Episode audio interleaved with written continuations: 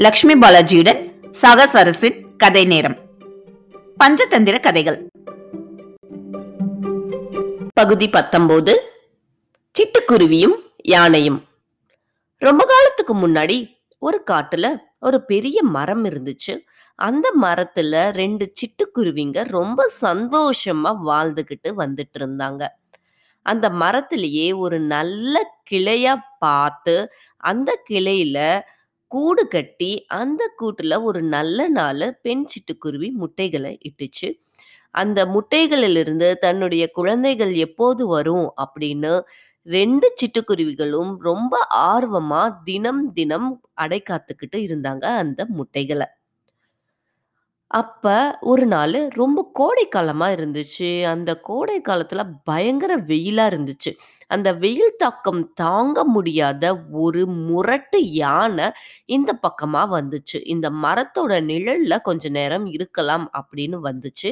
அந்த மரத்தோட நிழல்லையும் அந்த யானை தங்குச்சு.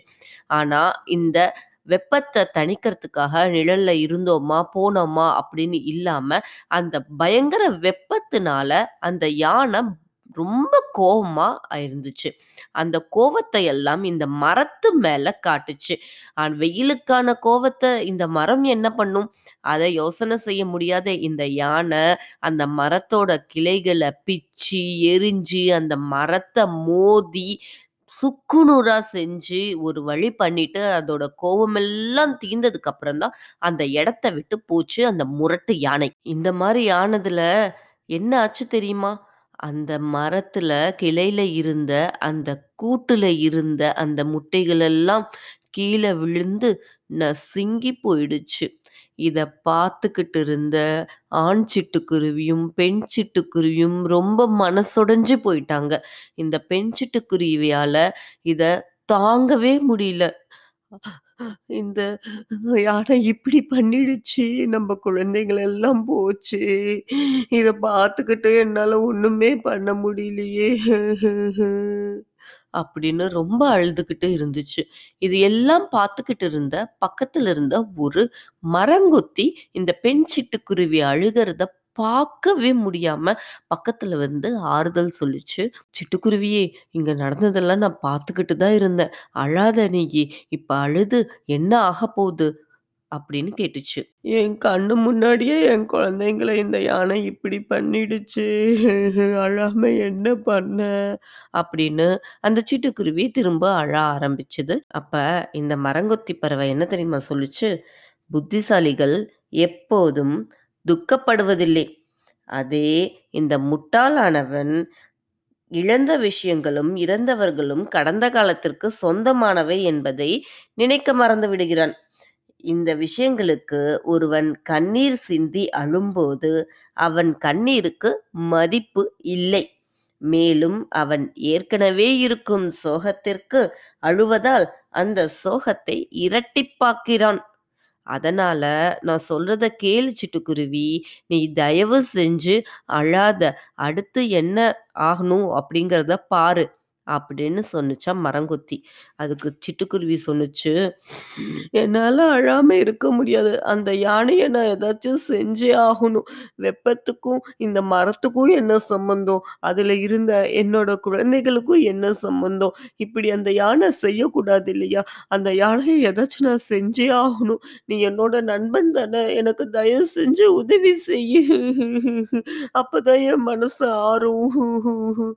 அப்படின்னு சிட்டுக்குருவி ரொம்ப அழுதுச்சு. அதனால அந்த மரங்கத்தையும் யோசனை பண்ணுச்சு. யோசனை பண்ணிட்டு சொன்னுச்சு சிட்டுக்குருவியே ஒரு நண்பனானவன் கஷ்டத்திற்கு உதவி செய்தால்தான் அவன் நல்ல நண்பன். ஒரு மகன் தன் பெற்றோர் பேச்சை கேட்டு கீழ்ப்படிந்து நடந்தால்தான் அவன் நல்ல மகன். அதே போல ஒரு வேலைக்காரன் தன் கடமைகளை செய்தால்தான் நல்ல வேலைக்காரன். அதனால நான் உன்னோட நல்ல நண்பன். நீ கேட்டு என்னால செய்யாம இருக்க முடியாது. ஆனா நம்ம ரொம்ப சின்னதா இருக்கும். நம்ம இந்த சின்ன உருவத்தை வச்சுட்டு அந்த பெரிய யானையை என்ன செஞ்சிட முடியும்? எனக்கு எதுவுமே தோணல. என்னோட அஹ், ஈ நண்பன் ஒருத்தங்க இருக்காங்க. அந்த ஈ நண்பன் கிட்ட போய் நம்ம யோசனை கேட்கலாம்பா அப்படின்னு மரங்கொத்தி சிட்டுக்குருவியை கூப்பிட்டுக்கிட்டு தன்னோட ஈ நண்பன் கிட்ட போய் கேட்டுச்சு. ஈ நண்பன் கிட்ட எல்லா விஷயத்தையும் சொன்ன உடனே, ஈ நண்பன் என்ன தெரியுமா சொன்னுச்சு? "சிட்டுக்குருவியே, மரங்கொத்தியே, நீங்க சொல்றது சரிதான். நம்ம எல்லாருமே ரொம்ப ரொம்ப ரொம்ப சின்னம் உருவத்துல. அதனால என்ன பண்றதுன்னு தெரியல. யானையோ அவ்வளவு பெருசு. எனக்கு யோசனை எதுவுமே சொல்ல தெரியல. என்னோட நண்பன் தவளை ஒன்று இருக்கு. அந்த தவளை கிட்ட போய் நம்ம கேட்கலாம் வாங்க." அப்படின்னு ஈ, சிட்டுக்குருவி, மரங்கொத்தி மூணு பேரும் சேர்ந்து தவளை கெட்ட போச்சு. நடந்த விஷயங்கள் எல்லாம் கேட்ட தவளை நல்லா யோசனை செஞ்சது.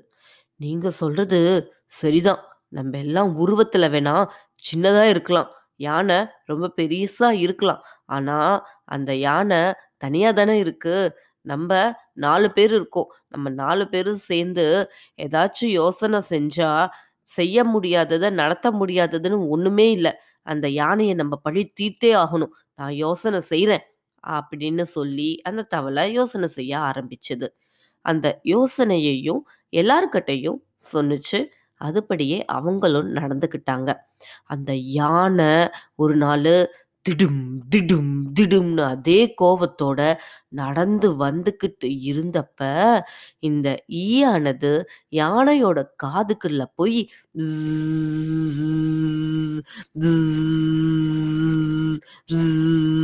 அப்படின்னு சத்தம் போட்டுக்கிட்டே இருந்துச்சு. அந்த யானையும் தன்னோட பெரிய காதுகளை வச்சு முன்னாடியும், பின்னாடியும், முன்னாடியும், பின்னாடியும்னு ஆட்டு ஆட்டுன்னு ஆட்டுது.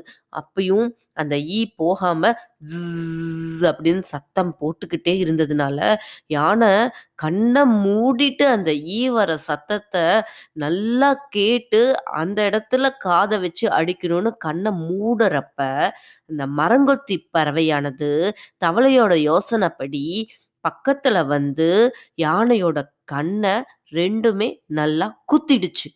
இத தாங்க முடியாத யானை ஓன்னு கத்திட்டு இருந்துச்சு. அந்த யானைக்கு இந்த மரங்கொத்தி பறவை கண்ண குத்துனதுனால கண்ணு தெரியாம போயிடுச்சு. கொஞ்ச நாள் கழிச்சு அந்த கண்ணு தெரியாமயே அப்படியே தண்ணி தாகமா இருக்குன்னு தண்ணி குடிக்கணும்னு அப்படியே தடவி, தடவி, தடவி அந்த காட்டுக்குள்ள போயிட்டு இருந்துச்சு. அப்ப இந்த யோசனைப்படி தவளை என்ன தெரியுமா பண்ணுச்சு? ஒரு பெரிய குழி. அந்த குழி பக்கத்துல இருந்து தவளை சத்தம் போட ஆரம்பிச்சது. ரவிட் ரவிட் இந்த சத்தத்தை கேட்ட குருட்டு யானை, அந்த இடத்துல தான் தண்ணி இருக்கு. தவளைங்க தண்ணி இருக்கிற இடத்துல இருந்து தான் சத்தம் போடும் அப்படின்னு நினைச்சு அந்த தவளை சத்தம் போட்ட இடத்த நோக்கி கண்ணு தெரியாம அப்படியே போய் அந்த குழியில விழுந்துடுச்சு. அந்த குழியிலருந்து திரும்ப அதால் வெளியே வரவே முடியல. பசியாலையும் தாகத்தாலையும் அந்த குழிலேயே இருந்து அந்த யானை இறந்து போச்சு. இதுக்கப்புறம் தான் சிட்டுக்குருவிக்கு சந்தோஷமாச்சு. மறப்போம், மன்னிப்போம். அது இந்த சிட்டுக்குருவி செஞ்சிருக்கலாம். ஆனா, அது செய்யல. இந்த யானை செஞ்சதும் தவறு தான். சிட்டுக்குருவி செஞ்சதும் ச தவறு தான். ஆனா, இந்த கதையிலிருந்து நம்ம கத்துக்க வேண்டியது என்ன அப்படின்னா, நாலு பேர் சேர்ந்து செய்யறப்ப ஒரு செயலானது ரொம்ப நல்லா நிறைவேறும் அப்படிங்கிறது மட்டும்தான் இந்த கதையிலிருந்து நாம கத்துக்கலாம்.